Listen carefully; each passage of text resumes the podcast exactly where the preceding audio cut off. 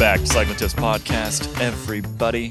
I'm Caley Fretz. It is after stage five. We are, well, Ronan, why don't you tell me where we are? We're in Valenciennes, not too far from where we, the stage finished in Arenberg today. Uh, and behind us, we're, we're sort of a nice little square here. Uh, a bit further inland today, so it's a bit warmer. And we have a restaurant that we're eating at behind us. But more importantly, we have Fab's Irish pub to the left of us here. Uh, so we're supposed to be heading to Brussels to stay in a airport hotel so that I can not fly out of the Brussels airport tomorrow morning as planned. Uh, and then after I don't fly out of Brussels airport tomorrow morning, we're going to drive to the state start in where's the state start tomorrow? Bench? No. Bench, yes. Binche. Yeah. which is It's also a long Belgium. wee. Yeah, it's, it's going to be a wildly inefficient evening.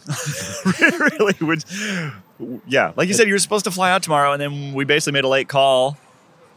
I believe that's the call has been made to keep you here for another couple We're, days. we're not confirmed yet. We're, we're, we're looking for Oh, okay. flights out of Lyon and trains out of Frankfurt and all sorts. But um, Yep. looks looks like I'll be on the ground for a few days. So more. we're just going to drive up to Brussels for no reason, and then Yes. drive right back down tomorrow morning. because you know until two days ago when I thought I was flying out of Brussels, we had a hotel in Lille, which is not too far from here. but because I wasn't flying out, was flying out of Brussels, we cancelled that hotel in Lille just so we could stay at a hotel in Brussels, so that I would not fly out of Brussels. Ah. Listeners, I'm sure you don't really care about this. So, Johnny, how are you today? I'm good. I'm good. It's nine days in since I've been on the road for the tour, and I'm still feeling good. I'm waiting to crash. I think the racing's picking up now, so it's. And you guys have obviously arrived, so it feels like the tour has started now. You definitely got a second one too. Whenever you heard that I might be staying. Ronan, you're good. You're, you know what? It's it's hard to find good people to like travel with a bike race on the road, and you're a you're a steady hand and you're good fun, and that's a. Yeah, I'm giving it's a it's a compliment which you don't often do on, on the podcast. Don't but- compliment an Irishman. I can't handle it. But yeah, it will be good. You're you're And he gets the- quotes for us. he's the rider whisperer and Yeah. the team boss whisperer, and he just floats through the bu- the paddock and just arrives with like, "Here's Mauro Gianetti talking to me exclusively," and it's like, can you just tell me how? Because you do the tech and now you do the racing, and I'm, am I feeling threatened? No. yes, maybe. The good thing is I can't write, so you're safe enough. Okay, fine. Well, we have a lot to talk about today. That was a that was a pretty fascinating stage. There was a lot that went down. There were some GC implications. There were uh, well, there were winners and losers, and and the break stayed away, which is always an interesting thing to see at the Tour de France, and something that's happened sort of fairly often at not fairly often happens more often than you think at Paris Roubaix. But today was not a sort of full Paris Roubaix. We'll talk about all that. Talk about Simon Clarke and Wout van Aert and Jonas Vingegaard and Primoz Roglic and all the rest things that happened today. But first, you have probably spotted it by now, either on Cycling Tips or on TV. In fact, I think most of the riders today were on this bike that I'm about to tell you about. The new Trek Madone SLR is here, and it's the fastest road bike they've ever made. That's why the men's and women's Trek Segafredo teams will use the bike this month at the Tour de France. Trek found aero improvements all over the place on this bike, both in the frame and cockpit and rider position. According to Trek's testing, the new Madone SLR is 19 watts faster at 45 kilometers per hour than the previous version. It's also the lightest Madone Trek has ever made, and that little hole in the back means that you still get the IsoSpeed stuff, but without IsoSpeed. Uh, That's not in the ad that I'm supposed to read, but that's the that's the idea anyway. Latest dusk, Uh, latest disc brake, Madone. Listen, Ronan, I don't write the ads, so apparently it's the lightest disc Madone they've ever made. Significantly lighter than the last one, basically. Visit trekbikes.com to see the new Madone SLR. And thanks to Trek for sponsoring today's Tour Daily episode. Now, gentlemen, let's kick things off with a little recap. Johnny, where are we now? Where is where is the Tour de France? Where what happened today? What happened today? Simon Clarke, who wasn't really sure of a contract this year, has now won a stage of the Tour de France from the break. It was a weird sprint. It, uh, when Neilson Powless went off the front, it kind of looked like he had enough of a gap to to take the stage victory, which would would have been a huge moment.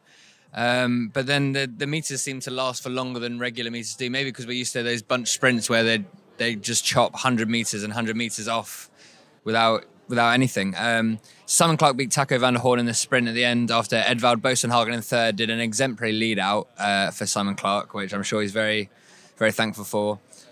Neilson Powless was fourth after his uh, early effort. He attacked early, and at the start they didn't really Edvald Boasson Hagen didn't react. They knew that they could bring him back. Magnus Cort was also part of the five man move of the day, but he dropped off with 6k to go in the last cobbled sector. Then behind them in sixth and seventh, which we'll, we'll talk about later in more detail, about 45 seconds behind the stage winner was Jasper Stuyven and Tadej Pogacar, which is a surprise.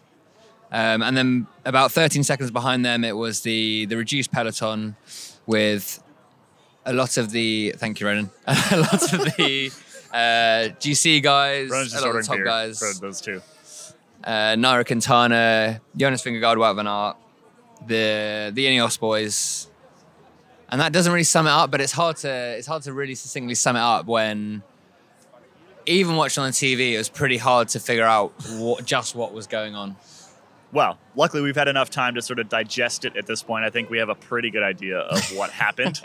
Hopefully, Oh, really briefly about Simon Clarke. Uh, you would struggle, I think, to find a nicer rider in, mm. in the pro peloton. Totally, total journeyman. Like he, he's just you know, he's worked for others most of his career. He's had some pretty decent results over the years, but for most of his career, he's been working for others. And I would say this is the first tour he's had in quite some time. I'm trying to think back to his, you know, he was, he was at EF for a while, a Qhubeka for a while, and that was the source of his of his well job insecurity over the winter. Is when when Qhubeka folded, he got picked up by Israel Premier Tech, uh, and they brought him to this Tour de France again after not having a contract through much of the winter, and they have he's he's repaid them with with their first I believe their first ever Tour de France victory. And like I said, he's just he's just sort of a genuinely nice guy. We chatted with him this morning actually as part of an, an incoming Nerd Alert podcast. Uh, had no idea that he was going to go on to do this today. Obviously, we were ta- asking him about the fact that he was riding with one bottle because he had, he only had one bottle cage on his bike this morning. That was the sort of extent of the questions that we asked him. And but he was you know he's always has time for the press, always has time for everybody. And I'm just I, I like seeing guys like that take such a big win at this point in their careers. Yeah, the, we're literally talking about six months ago. This guy was technically speaking an amateur cyclist because he had he had no professional contract in January of this year. And I spoke to Mike Woods after the stage today, and Woods was saying that he had advocated really hard within the team to sign Simon Clarke. And now, you know, we spoke to him this They morning. raced together at EF. Yeah, Yeah. yeah. And we spoke with him this morning, and I don't think it crossed anybody's mind that we might be speaking to today's stage winner. At yeah, No, I mean, we, we literally we waited outside the bus for him because we noticed that he had only one bottle cage, and we wanted to ask him about that. That was the extent of the reason why we talked to him. Which his answer was quite interesting. You can you can go listen to Nerd Alert for the full answer, but basically he he pulled it off for weight reasons, uh, which is an interesting decision, I would say. But anyway, happy for Simon Clarke. Just just like I said, genuinely good guy, always has time. Uh, no, you can't say that about everybody in this bike race. Like that, you know, there are nice people and there are dicks in every line of work. Simon's one of the good guys. Uh, I think one of the other good guys is Taco van der Hoorn, who, you know, the the two of them came in. It was such a close finish that on the shots that we've seen live, nobody quite knew who had won it. Uh, you know, we had to wait for the photo finish to be sure. And Taco van der Hoorn is a rider who's sort of he's moved into the pro peloton later or at an older age than many do. Uh, but he's already chalked up a Giro stage one last year and looked like he might take a Tour stage one this year. And that sprint up to the finish line, it was like I think all five riders in that breakaway were just dead on their feet because the sprint. It was like in slow motion. It was like they were all had selected.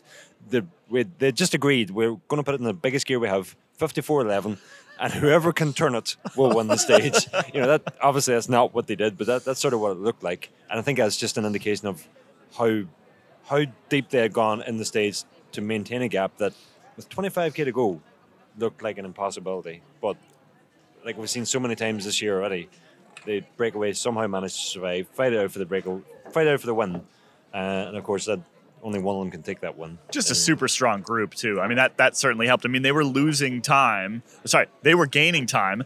The the Stuyven Pogacar group was losing time on them over the last 10k. So they they were pulling time out on two guys who had only been off the front for 10k or so, and are two of the strongest riders in the entire peloton. So it, it was a strong, and it wasn't a particularly long stage. That's the other thing to kind of kind of remember here is it wasn't a 215 or something like that. Still, at the end of all of that, they were able to to pull out time on two of the strongest riders on earth right now. It was a strong, strong group. And you had you had Magnus Cort, I think, who's been in the breakaway every single day so far this race. He definitely sort of laid it all on the line for Powless at the end there and took one sort of big massive pull and then pulled the pulled the plug and and dropped back. So that that helped them take a couple seconds at the end. We were at the same hotel as Ineos and EF last night, and this morning we were in the lobby and we saw Magnus Cort walk past and like go back to his room, and he was like, it's like he'd been riding a horse for like two days, and he was walking very slowly, and it was like. He, he looks like he spent three days in the breakaway. The last thing after seeing that you'd thought is that he'd be up the road again today. Death by breakaway. You reckon? I mean, he's good. Yeah, that man needs a rest day already. We've already already had had one. one. He needs another. he needs another one already. Just on before we delve into the GC um, ramifications from today's stage, a word for Neilson Powless as well, who I think you know would have known that he was close to taking the yellow jersey coming into the finish today, and he he still went all in for the stage one. Now, obviously, with that stage one would have came ten bonus seconds, which would have significantly helped his chances of gaining yellow jersey. But still, he made what was almost a perfect move right onto the Flamme Rouge, launched an attack from the back, sort of waited until he, the riders in front of him weren't looking, planned his and timed his attack perfectly, and then it just again he was the first to get bogged down in like his biggest gear, uh, fifty four eleven. It looked like he was just doing fifty or sixty RPM there. He's dying a thousand deaths trying to get to the line, and and just came up short. But I think he deserves a you know a, a chapeau for first of all coming so close to yellow, but then also going all in for the win. When many riders would freeze in that scenario, like I could get the yellow, I'm gonna ride on the front. Well, so I, I do want to sort of have a bit of a debate here as to whether he should have done that. Like whether he should have just, he's a very good time trialist, whether he should just put his head down and try to get those 13 seconds. But before I, before we get to that little bit, he is, I, I've never sprinted against him personally, but I believe he's a terrible sprinter. And I, and I also think that that was kind of confirmed with his move at the end there. It was perfectly executed. You know, he dropped back, what, five, six yards, five, six, five, six meters, and then kind of came up into the slipstream and then popped over the left side of the road and put put the power down.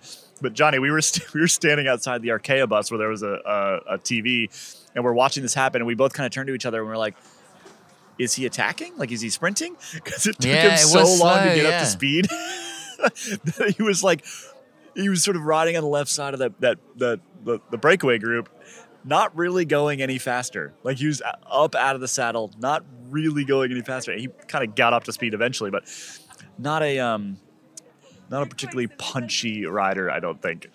If, if it was to be in any way critical, it looked like he did hesitate for a split second. He maybe could have launched from a bit further. He had a, he had a decent gap to the to the wheel in front of him. And he maybe could have launched a bit further from a bit further back and sort of ran into the wheel and then swung left. But you know, I think if he could have accelerated harder, he probably would have. But you know, when you seen him tie up in the finish there, that sort of indicates that he, he was giving everything he had. And I sort of easy in hindsight now when you see the gap that he is from the jersey, 13 seconds, then not only did he need to time trial his way to the finish line, but he needed the 10 bonus seconds for winning also. So, you know, it, either way, again, easy in hindsight, it wasn't it wasn't going to work out for him today. Um, I don't. so- I don't see. I, I'm not. In the end, I agree with you that I think he made the right call and he, he made the classy call and the and the, the decision to sort of ride with more panache and go for that stage win. I really appreciated that and I liked that. But I'm also not totally convinced that if he had just put his head down and drilled it, he couldn't have gotten 13 seconds back because there was a bit of messing around at one or two K to go. They kind of looked at each other for a little while. They slowed way down for a little while. It doesn't take much time off the gas to lose 13 seconds, right? So if he had just immediately put his head down, hit the front when all that stuff started to happen, I wonder how close he could have gotten to that yellow. I, I think it would have been a matter of a couple seconds in either direction to that yellow jersey, and, and I mean we'll never know, right? It's, it's just pure speculation, but I hope he doesn't dwell on that. But I, I fear he might because I genuinely think that he maybe could have pulled it back. I think the fact that he knew that he wasn't the best sprinter in the group, because when you're in that situation, and especially it's like a Roubaix Tour stage, you're thinking like, if I win this, and that is, that's it. Like you, you as a pro, you, you don't necessarily win that many bike races apart from the top guys, so you're thinking about that. But then apparently also there was a there's a corner on the running after he attacked where he took it quite wide. A couple people were saying, and he kind of messed up the corner and didn't really take the racing line where that might have cost him. I don't know, but I think you've got to I think you've got to go for the stage win in that situation. I don't know. We've I think, given the fact that there was 10 seconds on the line and Yeah. the fact that a stage win at the Tour de France is a big deal, I, I think that like the balance of available upside yeah. tilts that direction, right? But it's it's a really hard call to make probably in real time, and I'm sure that he was spending the last 30k Mm. thinking about it. all, all ifs and buts, but I sort of think had this been last year's Tour de France, part of this might have just put his head down and rode solely for the stage one. But having had a few significant results towards the tail end of last year, fifth in the World Championships, he probably fancied himself coming into the finale of a very tough stage. You know, Yeah. That- uh, so perhaps that played a bit into his calculations. Also, how many days are you going to wear yellow for? It's not like we've got a couple of flat stages. We've got, I think tomorrow there's a really sharp finish Yep. in the Belgium stage, and after that you got the super. One Planche. day's enough, man. A couple of kilometers at Yeah. six percent or so. There's one, Yeah, but one day in the yellow versus a tour stage win. Like, how do you balance those up? That's the What would age-old question, which we probably don't want to delve into now. But What would you take, Ronan? Stage win of the Tour de France, or like let's say two days in the old jersey? stage in the Ross. Love that. Love that pass onto the last.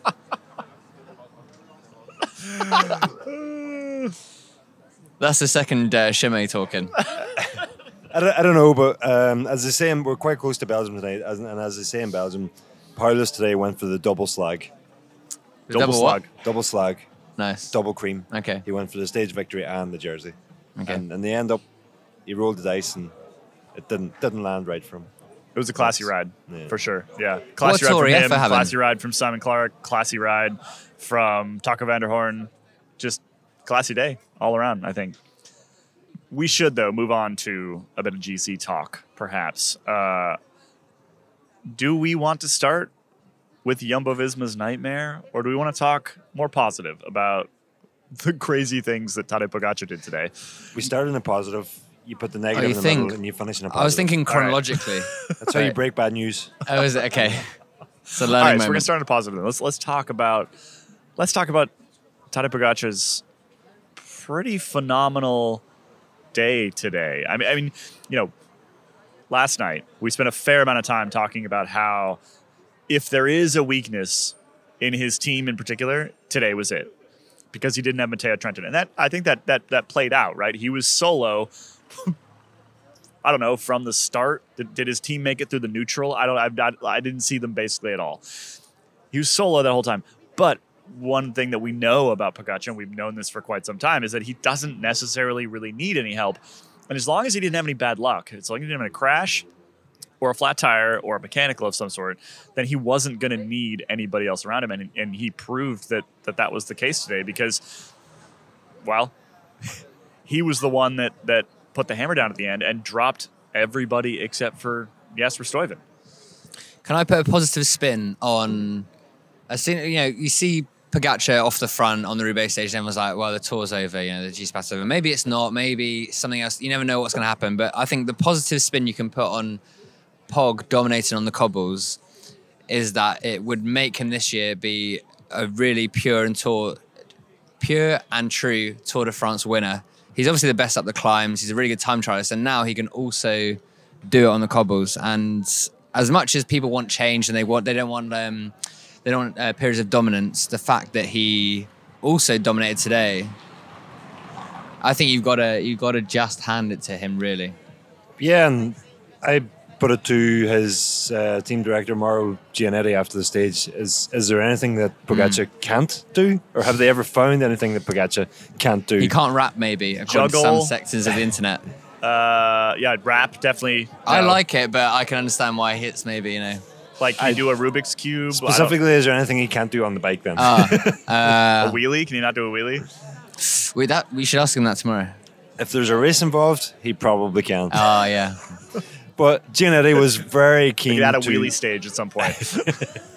Someone, someone in the comments on the website said, uh, Let, "Let's put him in like a downhill race," and it was like, "Well, he, I don't know if you've seen him. He probably would win that, maybe." He attacked downhill on gravel on Strade Bianche and then rid 60 kilometers solo. So maybe not the way to beat him. But anyway, what Gianetti was keen to do was very try to play down as much as possible Pogacar's performance today. I think he was trying to keep it calm and say, yeah, he did really well and it was a good performance. And I asked him specifically about Pogacar being isolated so early on without a team around him. And Gianetti sort of said, well, you know, sometimes you can have a team around you and it can be two or three climbers in front of you who have never ridden cobbles before and actually might be more of a hindrance than a help. Uh, so they didn't really see that as an issue. And then Brandon McNulty, who wasn't supposed to help, and Mikkel Bjerg, who was supposed to help Pogacar on the cobbled sectors, both of those, uh, Bjerg has been ill and has bad form, according to Gianetti. And uh, Brandon McNulty had a crash, so wasn't there in the final. So that sort of explained how he ended up on his own. But as much as Gianetti wanted to play it down, I was still around the bus whenever Pogacar came back from the press press uh, interviews in that post stage, and there was a lot of high fiving, a lot of celebrating, a lot of fist bumping, a lot of hugging. Uh, they were pretty delighted with how today's stage went, and I think that's because, as we discussed last night, this was sort of Ineos's opportunity to Yeah. to make a difference. and difference Yumbos. and Yumbos as well. Yeah. And instead of them making a difference, it it was at one point it looked like the worst case scenario where instead of Yeah. Pogacar losing time and really having to race on the offensive for the coming weeks, he was actually at one point like 40 seconds ahead of any other GC favorite with just Stuyven with him. And it was like, yeah, at that point it was kind of almost. Why was despair. Stuyven still pulling? I mean, I guess he just Yeah. he, he, Well- he, he has no GC rider to ride for. His only reason to be up there is to get a stage win. So I guess he just put your head down and go. And I spoke to, I, I didn't get speaking to Stuyven, but I got speaking to uh, Jacob Kennison, the press officer with Trek Segafredo, and sort of the theory that Jacob had, and I agree with, was that, you know, it, it would have been okay for Pogacar, or for Stuyven to sit on Pogacar had there been no riders in front Right. and then it's on on Pogacar. But if Stuyven sits on, Pogacar's not going to close that gap to the five riders in front on his own. And then what's he sitting on for? Fifth, sixth place? That's that's not what he's racing for. Whereas if he rides with Pogacar, the two of them get across to the five in front.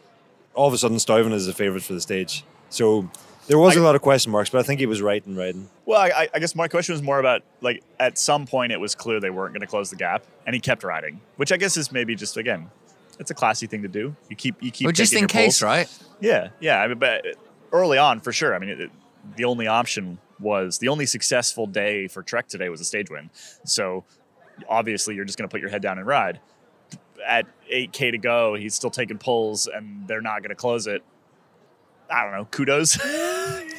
just you're, you're just Sisyphus rolling your rock up a hill at that point. but- Maybe maybe you get the UAE money in a couple of years when your contract runs out. You never know how these things can end yeah. up. Yeah, it's good to make friends. It's good to make friends. And frankly, like, I feel like at some point, you know, you're on TV, you're having a good day, Yeah. you're showing the rest of the world how strong you are. You just keep rolling. you don't right? want to Movistar it. You don't want to be the guy not No. pulling. Yeah. Bad vibes. Think back to a year ago on the stage that Pogacar first took the yellow jersey on the tour. I can't remember what the stage finish was, but he attacked from way 30, 40 kilometres out. Yeah, the one when they first got to the Alps, wasn't it? Yeah, sort completely unrelated, but uh, even on that stage, Stuyven was like dropped much later into that stage than he really had any right to be. He was hanging on to mm. the front group well, well into that stage. So I think he just likes riding hard. there was there was no chance of him winning that that on that stage, but he was still there when there was only thirty other guys in the peloton. So I think he's yeah full gas or no gas. The last thing on UAE, they were from from what when listening to your interview with Gianetti, they they were really worried at the start of the, of the start of the day, and you can see that it could have been so much more different. So if Pogacar gets the puncture or has a crash, and then you have Jumbo Visma, Ineos, other interested parties in that big reduced peloton, and they they ride with the same power that they closed the gap with, but away from Pog, that's minutes. And maybe we look back and this is the stage that then decided the race based on luck and misfortune. Well, I think the I think the big difference there is how teams react when the shit does hit the fan, which is what happened for a couple of teams today. Nice segue. And yes, Pogacar, you know, he he had the the rub of the green today, so to speak. Things. He, when he- does he not? well, when does he not run? But also, despite having no team, he was. We constantly seen him on our screens, which is normally Yeah. a bad thing. But on a stage like today, it's He a was good out of thing. trouble, yeah. You're out of trouble. You're in front of any chaos that can happen. Apart from one You can see where you're draw going. What? You can see where you're going. Yeah, It's big help. big help. So you, at that point, you're, you know, you're taking luck into your own hands. You're you're giving yourself the best chance possible of having good luck, and not to say that Jumbo or any of us did the opposite or, or were sitting at the back or anything like that. But I certainly think Pogacar gave himself the opportunity today for Yeah. things to go right, which for GC riders like himself in previous years, they they didn't really have the skill set or didn't really have the ability to put themselves in the position Pogacar was putting themselves in. He was uh, so put himself in smooth across those Yeah. cobbles. When you saw him near the front, and there was like, I think at one point there was a EF guy on the front, like gripping the middle of the handlebars, and then Pog, Pog was just behind, like, like smooth tarmac. It was incredible to He see. looked really comfortable. He looked, yeah, impressively comfortable, and like looking around and like, Having a little cigar like in the old days, a bottle of wine. he, he really was. It's he's he's an incredible bike rider. Yeah. I, I mean, you know, we, we may be in the age of Tadej at this point, and it it I don't know, maybe five six years from now when he keeps winning the Tour de France, it will begin to drag on. But I, I'm trying to take a Yeah. more positive view of the fact that like we're seeing one of the best bike racers in 40, 50 years, especially We after are. today because Yeah. I think this was the one thing. Obviously, Tour of Flanders, he was amazing, but it's different to Roubaix, and this isn't a full Roubaix. But now he can, he has proven he can do it all, and I think that means that you can really be like, right, he's overcome everything. Like the Tour put in the Roubaix stage is like, right, take this pog, We're, we're kind of still do it. we're kind of lucky that we're in the middle of the Tour de France right now, and so we're not getting lots of is he the next Merckx uh, lines, which tend to be sort of an off-season. Well, the thing. Belgians are busy with Wout van Aert and like all the stuff going on at Jumbo, so we're thankful for that. An excellent transition. Let's talk about the stuff going on at Jumbo. Uh, so, did a piece today, kind of dissecting the issues at at Yumbo. We've since actually since I wrote that piece, we've gotten some other insight and chatted with some other folks, and and uh, let's just sort of run through it. So first and foremost, uh, had a, a mechanical, had some sort of chain issue, uh, had to yank it out of his, or, well, he was trying to yank it out of his his or, uh, in between his crankset and his frame, and then Van Hooydonck, when he eventually got on the bike, was the one that actually freed it. Regardless, he had an issue. He has to change bikes, right? There's other Jumbo riders around. There's a team car not that far behind, but something happened that led him to get on Van Hooydonck's bike. Just so everybody is aware, Vingegaard is five foot nine, 175 centimeters, and Van Hooydonck is 6'4", 1.93. 193, 193 centimeters, 1.93. Uh, so yeah, he didn't fit. You could see he was trying to clip in, and it was like. you could see he literally got on the bike and was like. "Oh, that was a bad idea. That's not going to work." So you know, he's like, he's just standing up out of the saddle because he can't get in the saddle, going as as well as he can to try to get as you know, stay as close as he can until the team car gets there. But then the team car pulls up, and he gets off Van Hooydonck's bike, who has now almost caught him. By the way, We're, we're no, we're we're watching. Oh, we're, watching we're, it right we're we're recapping. We're looking at the gifts as you say it. And, Okay. and you're not lying about anything. This is exactly what happened. just it's crazy. just while just while we have you interrupted, I, I want to just say that it wasn't even an option to ride out of the saddle for a prolonged period of time because you cannot ride out of the saddle across the pave. it's true. Y- y- It's, that's just not an option. Yeah. So he's riding. They're on. They're on the pavement at this point. Uh, he's riding out of the saddle, and eventually, you know, gets some sort of word that the team car is coming. Swings off to the left side of the road, if I remember correctly. Uh, jumps off of Van Hooydonck's bike. Van Hooydonck is like 50 meters behind him at this point, and comes up and gets his own bike back. Switches bikes. Vingegaard runs across the road which is a Yeah. terrible idea with things going by you at 50 kilometers an hour. Uh, generally, not not the best thing to do is to go on the opposite side of the road as, as your director's car. Finally gets his own bike back. Wout van Aert comes flying by around this time hmm. and then starts chasing. But there's even one point when Van Hooydonck gets back on his own bike. Vingegaard swings across the road to get his own bike. And then Van Hooydonck lays his own his, Oh, his yeah. bike down in the grass and runs Sam's bike It's it, across it's, the uh, road to give Vingegaard a push. It's a gift that will live on for, for the ages. Like when it's like, oh, when it So- sums up Jumbo Visma in this period, if they don't manage to win the tour, that this is the gift that will Oh, yeah. encapsulate it all because it's There was one panic. point. There was a point at which was it four Jumbo riders were on the wrong bike or no bike at the same time. There's riders bailing off their bikes.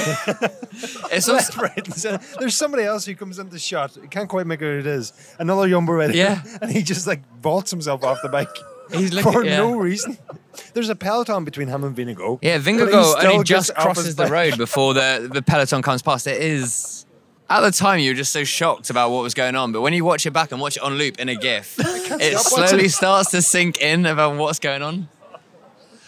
It was terrible. It was- so uh, Michael Rasmussen, who maybe having crashed four times in the same time trial, doesn't have a whole lot of, of, of leg to stand on here.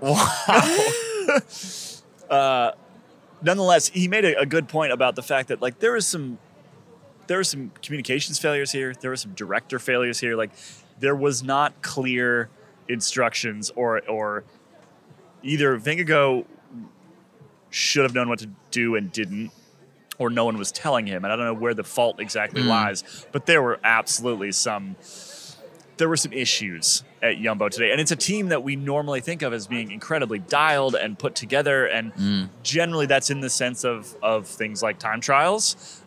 But this is a different arena and they they did not pass the test today. For me, this the incident today, or the series of incidents today, and the frequency with which we see not not at the level that we've seen today, but quite often we see incidents like this where Jumbo's entire Grand Tour can falter on a single day worth of bad luck. You, you, you got to make start your own luck. you got to start asking questions about the management here. You know, there, there's Wout van Aert who you have to assume is incredibly cool, calm, and collected when he's on the bike, mm. and has the power to rectify almost any situation.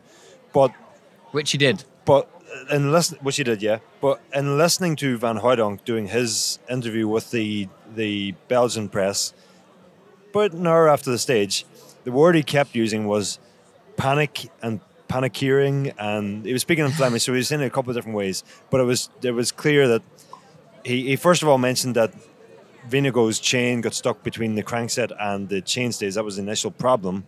But after that, he said that Vingegaard was completely panicked. And if he said that once, he genuinely said it about 10 times. And you got to think that in that situation, what you need coming from the car is hmm. dir- calm and direct direction as to what to do. We are coming, your bike is on the way, do this, do that, do the other.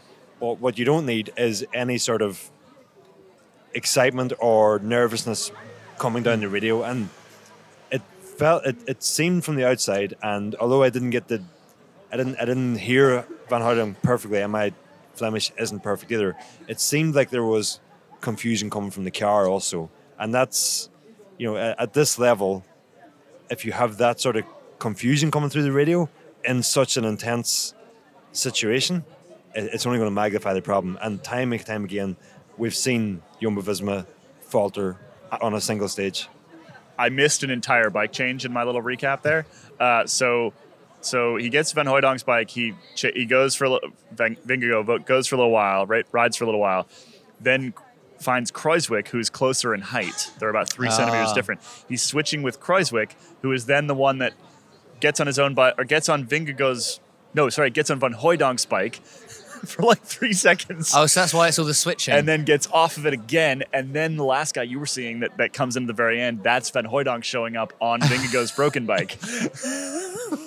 it's just Van, uh, showing go check on out the Vingegaard's broken bike, Yeah. which he's still riding, which suggests to me that Vingegaard would have been much faster yeah. to Get take- off and fix his chain. I know, and I, I, I, I don't want to make it sound like this is this should have been done. This should have been simple for them. This, this is an extremely stressful situation, but they're. I think that's where the directors need to come in over the radio. And bear in mind, the pictures that they see in the car are probably about 30 seconds delayed also. So it's not just as simple as saying, Yeah. we are We here and you the are there, wait for us. There's a lot more to it than that. But I just think, you know, with the directors that they have at Ineos or the directors that have at UAE, there wouldn't have been that much confusion. And somebody would have had the presence of mind to try to at least guide Vingegaard uh, to, you know, to first of all take a proper check of your own bike. Is there any way you can still ride this Yeah. bike? Which Van Hooydonck has proved there is a way you can still ride this bike. He rode it. Yeah, uh, which and he got to Vingegaard's bike change as quickly as Vingegaard got there. Yeah. So you know, it's just it was a calamity of errors, really. Like, What- and, and I, although the riders are what we see on screen, I have to question what was going on in the team car there. But you think for this stage especially, you're you're prepped. You're almost expecting something to go wrong, and you have a plan ready to go. So what is is it just because it's so extremely stressful and Well- it happens in a blink of an eye that I'm you sure. I'm, panic? I'm sure that there were okay. How tall is is Vingegaard? Here's the rider that's going to give you their bike if they're nearby. It's probably yeah, all, Kruijswijk, all right? team all teams had that plan as Right, well. they like all even have that plan. Yeah. and then the only rider near him was six foot four. That that's a that's a consequence of the scenario you're in. You're like you don't know who you're going to be beside when you have an issue. oh yeah, But what happened there was the rider who was beside him when they had an issue, and the rider who had an issue, panicked in that moment and said, "Give me your bike." But the Vingegaard could hardly reach the pedals from sitting on the top tube. I mean, so Van Hooydonck immediately started pulling the chain out. So he just tried to fix the situation, and then Vingegaard ran away with his bicycle, basically. So I, I'm putting, I'm putting, you're putting a fair amount of this, I think, on directors, which is valid. I'm putting a bunch of it on Vingegaard because, and this maybe just shows the fact that he is relatively inexperienced in this particular arena. You know, he's he's never. He's never really been a, a GC contender before, right? He kind of came out of nowhere a little bit last year. Not out of nowhere he was not showing up with a lot of pressure on his shoulders last year. No pressure really on him, on him last year. Whatever he did was going to be amazing last year. This year is different, and I think I think you saw that today. I think this is just a, a function of kind of being a little bit new at this, and that it's. I bet five years from now, when he's won a tour or not, he wouldn't do the same thing Yeah. as he did today. and yes, I know I'm sort of laying the blame on the directors, but I think it goes above the directors. I think it goes to the team management and the sort of environment that they're harboring within the team. And it's a team that I have always felt are extremely on edge. Like even think back to Paris Bay this year, where we were what within about we weren't even within two meters of the bus, and we were being you know issued away from Yeah. the bus as quickly as possible because our masks weren't covering our nose, we were only covering our mouths. You know, and it was just that sort of. While obviously, you know, COVID restrictions for a team performing at this level are, are very important. It was an outdoor environment, and it was we were well back from the team, and we had a mask over our mouths. Yet they're still, you know, just sort of react in a way that's not uh, proportionate to the to the situation It's that a- they find themselves They're in. just a bit more chaotic, yeah. yeah, and, and I, I said to you a couple of days ago, Johnny, like I think you feel like if Jumbo Visma could win one Tour de France, they could win ten. Yeah. Yeah, Because it if make- figure it out. Yeah, but Just to be clear, we do mask up, obviously, when, Yes. when we're near bike racing teams. I think we were, I, I don't know what we were doing. We were making a they had, podcast they or had something. literally Yeah, just handed us a coffee. Oh, you, that's you right. cannot drink coffee through your mask. You've tried. I haven't tried, but I, I know. But yeah, it, it is one of those teams where you expect them to have the efficiency, and then sometimes you get a glimpse into like actually bike racing is sort of this like untamable beast, and that it exists outside of a rigid world, and that things like having three riders dotted across one section of road at, at different intervals, looking like some sort of like U2 album artwork, does does happen. Yeah, it's. I can't stop watching this GIF right now. You have to you have to close the page because it's it's uh. If you haven't seen it it's yet, got me. story is called Dissecting Jumbo Visma's Cobbled Nightmare. It's worth it just for the gifts. You can ignore all of my copy and The just Nick- go w- look at the gifts. The next part then is, in the midst of all that, Wout van Aert passes Vingegaard, Yeah. who's trying to get He, Van he throws Hooydonck's his bike hand going. up or something. and he doesn't even swing to the side of the road that Vingegaard is on. He literally just like waves his hand and says, "If you want help, come with me." Yeah. or basically like, Which did catch work. me if you can, and Which I will did help work. It did work eventually. He, Yeah. he got pulled back what two kilometers later they they yanked him out of that. But Yeah. again, it suggests to me there was no concrete plan coming into the stage, right? Well, No, 'cause you're you've been second on three stages in a row, and you've got a stage one. Yes, you're in the yellow jersey, but regardless of what happens or where it happens today, you're with Vingegaard or you're with Roglic, or alternatively, regardless of what happens, those two, you have your own free reign to win today's Yeah. stage as well. And it feels like he was given instruction somewhere in between where he's like, "I'll help you if you can come with me, Yeah. but I'm not waiting." Well, we haven't even talked about Roglic falling down yet, which then added a whole nother layer. Well, when to they just went past him. Well, yeah, which which um, that may have not been really anybody's fault because apparently he was off to the side of the road trying to get his shoulder. Yeah, and Van Aert said he didn't see him. Yeah, Yeah, but Van Aert didn't see him. You know, It's balancing three top stars in an eight-man squad is It, it, tricky. It's almost it's- impossible. It's a bit tricky. Anyway, we can move on from from Jumbo. That Yeah. they were just they were kind of the story of the day today because they they, they had the most happen to them. When it was also um, both uh, G- Gianetti and Rod Ellingworth of Ineos, they both said outwardly that Ineos, no, not Ineos, that Jumbo Visma had a shocker. And usually you don't get teams sort of commenting on other teams, but it was so blatant. It was like, well, for Ineos, for instance, they were like, well, at least at least we weren't those guys today. Very true. Before we move on, today's episode is also brought to you by Velocio Apparel. Velocio Apparel is driven to find a better way in cycling apparel, from unrivaled performance to sustainable fabrics. Velocio guarantees their gear will improve your cycling experience, or you can return it for a full refund. Try any Velocio apparel piece and return it for a full refund with no question questions asked within 30 days if you aren't completely satisfied. Listeners to the Cycling Tips podcast can try Velocio now using the code CyclingTips20 for 20% off their first order. That is right, 20% off your first order. Head over to velocio.cc. That's V E L O C I O dot cc for more. I mean, just getting on a bike would improve my riding cycling experience at the moment. I've been ten days at the biggest bike race in the world, and I've had an hour on a bike. That's what it's like. Yeah. We're not getting fit over here in France. We're Caley, you've brought a bike and it's in the back of the car. I know. Putting suitcases But I can't the unpack it until seat. Ronan leaves, and now he's sticking around for next, an extra bunch Well, of uh, days. you know, it wasn't that far from the start to the finish today. I'm all. That's all I'm saying. Anyway, Let's move on. We have one more little bit of bad news before we wrap up with some good news.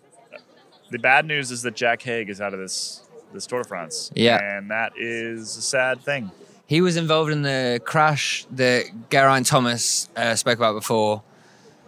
We'll just I'll give you 10, 20 seconds on Ineos because we haven't touched on them. They had they had a crash. They lost some time to Pogacar, put some time into Roglic, finished same group as Vingegaard.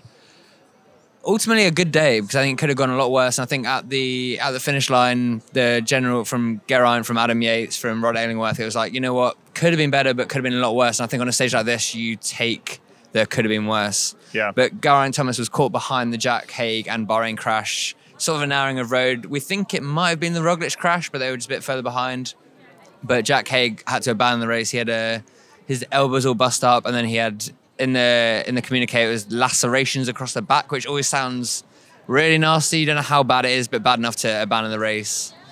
It's a shame because he's had. I think he's had bad luck in a couple of previous tours as well, and Yeah. either last year or the year before didn't Crashed, didn't make crashed it. out last year. Also, Last year, yeah. yeah, Yeah. it's tough. Rough. Never like to see that. No. Uh, and he's really he's one of he's one of the first riders to leave the race. Is he the first rider to leave the race? I believe so. Oh. Yes. That's Yeah. weird. Isn't that wild? Yeah. It's it's. As Normally we have like 15 guys been, gone yeah, by now.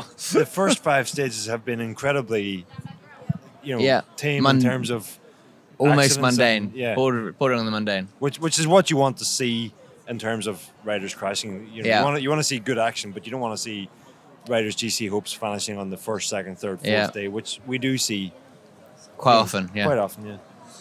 Our last topic for today. How is Nairo Quintana so good at this?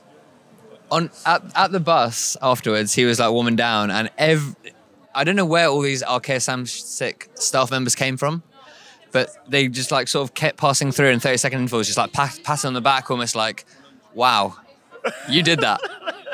And it's like they like he, in 2018 he came I think it's 24th and finished Yep. in the front group about half a minute behind John Degenkolb, and today he was 13th in that main thing. He he was he was ahead of a lot of the other guys in that group who you'd be like, you think Nairo Quintana would be hanging on to the back of that group. Yep. There's like pictures on Getty where he's like leading through certain sectors with like quick step guys behind him. He's just Crazy. he's a underrated bike handler. I think. I mean, because let's let's be clear. You know, there are just some sort of realities of physics that go on. 59 kg. He is he's under sixty Yeah. kilos. He is not a large man, and there are just some realities of physics that generally sort of dictate who is good on the cobbles and who is not. And he defies all of them. And and yeah, I think the reason why I wanted to bring it up is it, this wasn't the first time. Like you say, last time the tour had a cobble stage, he also had a phenomenal day. He's proven a number of times that he can ride really well in these stages, and he's just not the type of rider that you would think would do that. He he, he doesn't show in any other areas sort of phenomenal handling skill. He's not somebody that's known for his daredevil descending. He's not none of that stuff. But you put him on cobblestones and he's fine. Crosswinds also. On, And- on and an annual basis in Yeah. Paris, he will stick it with the best in the crosswinds early in the race. Yeah, he's just a he's sort of sneaky, sneaky he- good at that stuff. I think he just has this mindset like, today I need to do this, I will do it. But not time trials though. Can't do that in time Yeah, trial. But there's yeah. It's a race of truth. Flandrian born Nairo van Quintanen, as he is now known and will be known from this point forward. All right. Let's get into a little bit of Giro real quick. Giro, Don- Giro Donne was on its. Well, here's the funny thing it was either stage five or six today. There is some confusion at the Giro as to what stage we're on. Allow me to explain. The first day was a 4.5 kilometer time trial Right. the race itself is calling this a prologue, I believe, whereas no, sorry, Pro Cycling Stats and GCN, which has been putting coverage up, are calling this a prologue, and so therefore today is stage five. The race itself is calling it stage one. This is a typical And cycling And mess. so therefore, today is stage six. It's a four and a half. Again, the, the first day was a four and a half kilometer prologue. To me, that's a prologue. Uh, The the prologue length, I'm, I'm frantically googling it here, but and I can't find it. But to me, it's It's it like under eight. 8.6 or Yeah. 6.8 uh, not kilos. it's eight ish. Eight, yeah, eight, it might be 8.6 kilometers in. Yeah, yeah. Anyway, it's it's it's a prologue. We think, um, but also uh, there's no Who knows what stage today definitely a is. prologue. definitely. Who knows what stage today is. Uh, maybe we'll go with. Should we go with five or six? 56. What did I? Five. Five. I think it's five. Yeah. because because there was a prologue. All right. Yeah. Stage five. Uh, Marianne Vos won today. That is her 32nd career Giro win. 32nd career Giro win. And let's keep in mind that this isn't a three week Grand Tour. This race is only nine or 10 days. Yeah. And she's won 32 of them. Just amazing. Uh, Annemiek van Vleuten was in poor position ahead of the final climb and had to clip out due to a crash, uh, lending a little bit of suspense in, in what has otherwise not been a particularly suspenseful couple days. Uh, Lisa Longo Borghini attacked on the climb with Marianne Vos and Mavi Garcia, and because Garcia was up the road and is sitting uh, kind of within spinning distance of Van Vleuten, Van Vleuten had to chase. A reduced group came to the line, and Vos took it. So that's what happened today at the Giro. And we've got an audio diary from Niamh Fisher Black. Hey, um, just finished stage six. Um, what a day! I, yeah, nice circuit race. I love these kind of races because it's all on the whole day and it's exciting. And um, yeah, I mean, I I think my hardest challenge today was just uh, holding back because I've been strictly told to be patient, huh? because the next few days are going to be hard. And um, but yeah, anyway, uh, we knew that there was going to be lots of opportunity for the team today. Uh, with five laps of a of a small circuit with a, a nasty wee climb in it and a nasty wee descent off that climb. So yeah, positioning was pretty key today. Even if I was uh, trying to save energy, it was important that I stayed at the front and stayed attentive. Um, and that yeah, we did just that as a team. I think we worked really well together.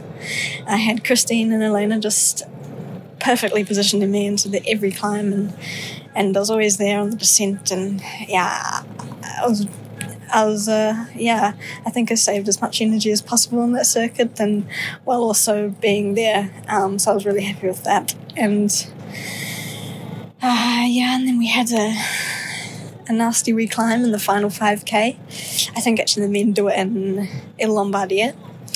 Uh, it has cobbles in it, so it's yeah, super nasty. Um, we knew that yeah, some someone would really try there, and for sure we saw straight away Trek doing a full lead out for uh, Lisa. So yeah, again, uh, I was delivered really nicely by my teammates. Lot also there with me, and. I, yeah, I couldn't help myself there, but I uh, really tried to follow Vos and, and Elisa, and I just couldn't follow them over the top. Uh, so, uh, but then I was happy to see behind uh, Annemiek pulling full gas, so I jumped on the back of her and and she closed the gap pretty quickly because obviously Mavi was up there. Um, so I think 600 meters to go, we were back together as a small bunch, and I looked behind and I saw Lotte there, and I was like, okay, can't let the pace drop now. So uh, I, yeah, I went to the front and uh, did what I could for Lotte, and yeah, she says to me it was helpful. So I'm I'm glad I could help her in some way, and she sprinted to a deserved second place, I think, and yeah, I think we can be really happy with that. Um, yeah, so yeah, happy with today. Um, I think we all know that tomorrow and the next couple of days are going to be super hard. I hope uh, the effort I made today was uh, not too much on the legs and I still have something there. But at the end of the day, everyone had to make that effort today. So, um, yeah, we're all in the same boat tomorrow. It's going to hurt either way. And uh, yeah, it'll be exciting. Um, again in white. And I think I moved maybe up a couple of GC pace places today. I'm not sure. Um, but yeah, check in tomorrow. Excellent stuff as always. Thank you, Niamh, for filing that little diary. Let's briefly talk about what's coming up tomorrow at the Tour de France. Johnny, stage six. What do we got? Tomorrow we're in Belgium, which I think is why Ronan's sticking on the race. I've been in Belgium either way. You, that is true. We got a we got a Belgian stage. I think it's got a, a short, sharp climb at the end. Yeah. So kind of now we're five, six days in. I kind of can't remember. I can't think of what's going to happen, who's going to win. It's all after today. I think everything's just gotten out the window, and We've been a bit focused on today. yeah, this has sure. kind of dominated. It's like sucked everyone in, and then everyone, and then it's like, oh, well, we've got the a, a, punchy Belgian stage, and then super punch straight afterwards. So, final stage into Longwy tomorrow. That the final climb is not particularly long, 1.6 kilometers at hmm. 5.8 percent, but that is long enough that it's you know it's probably too much for the the pure sprinters. Uh, if you've been tipping Wout van Aert to win every single stage so far this this tour, you could probably just continue that tomorrow. Yeah. I would say. Uh, it may even be. Well, I was gonna say it might be a little hard for him, but um, based on yesterday, No, no, it will it will not be. Uh, but there, you know, there's some other interesting riders you can probably probably consider. It, it also could could be a breakaway day. I don't think it's going to be a breakaway day, but I think there are too many Planche Belf- teams. well, but here's the- with who coming for stage wins. true, true. Uh, Planche des Belles Filles is on Friday, the day after, and so there, there's sort of there's the possibility that none of the GC teams really want to take it up. But I, I would agree with you, Johnny, that there's probably enough teams that want a stage win it at this at this Tour de France that it, it should come back. It should come back together. I'm, I yeah, Mike Woods. Like there, there's a there's there's a lot of different types of riders that could potentially win in a stage like the one tomorrow. It's just you know short punchy climb. There's it's Julien Alaphilippe basically if he was here. Is, Yeah. is who we would probably It be is calling sad that he's for not here, isn't it? and I'm sure that when when the when ASO designed this stage, that's exactly who they thought was going to Yeah. win it. But as it is, we'll have to wait and see. Before we wrap up for today, before we wrap up, Oh, quick quick calculation here, based on the assumption that Marianne Vos has finished every Giro that she started, and based on the assumption that every Giro is either nine stages and a prologue or ten stages, all right. she has won thirty percent of all Giro stages she started. Yeah, there we go. Absolutely insane. The goat. I wonder what you were doing on your phone there, and I didn't expect it to be that. Our podcast bit from Jose today, or course as we're calling them. If you want to read these, they're also up on the site every single day. How do Sedan, USA? There are about ten places in the United States called Sedan. Sedan, the car type, and the city of Sedan all relate. Jose has the answer. After just two days, we briefly leave France again to start the stage in Belgium. Binche is the hometown of Wanty, the sponsor of the Intermarché Wanty Gobert team. It's the second time the Tour de France visits this town in Wallonia. In 2019, it also hosted the start of the stage, and that stage was later won by Julien Alaphilippe in Épernay.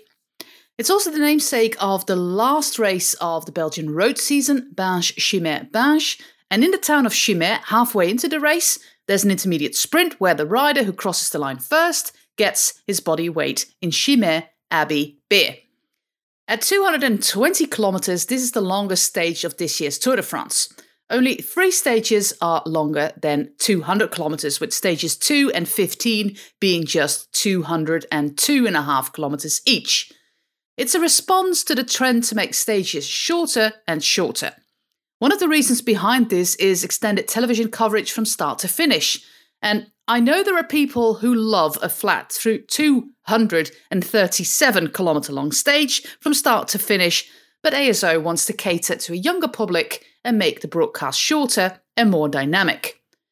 The longest Tour de France ever was in 1926.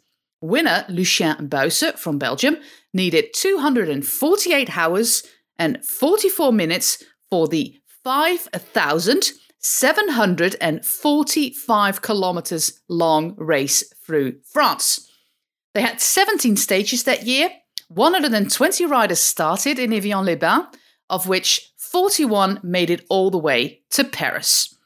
Gradually, the tour got shorter and shorter, and the last Tour de France of over 4,000 kilometers was in 1987. This century, the total distance is usually between 3,300 and 3,650 kilometers. And this year, we're on the low side with just 3,328 kilometers in total. And this is the shortest race since 2002, which was just 52 kilometers shorter. On the route, we find the city of Sedan. This has nothing to do with a car type, which is named after a chair or windowed cabin for one person, carried by at least two porters, front and behind, using wooden rails that pass through brackets on the sides of the chair.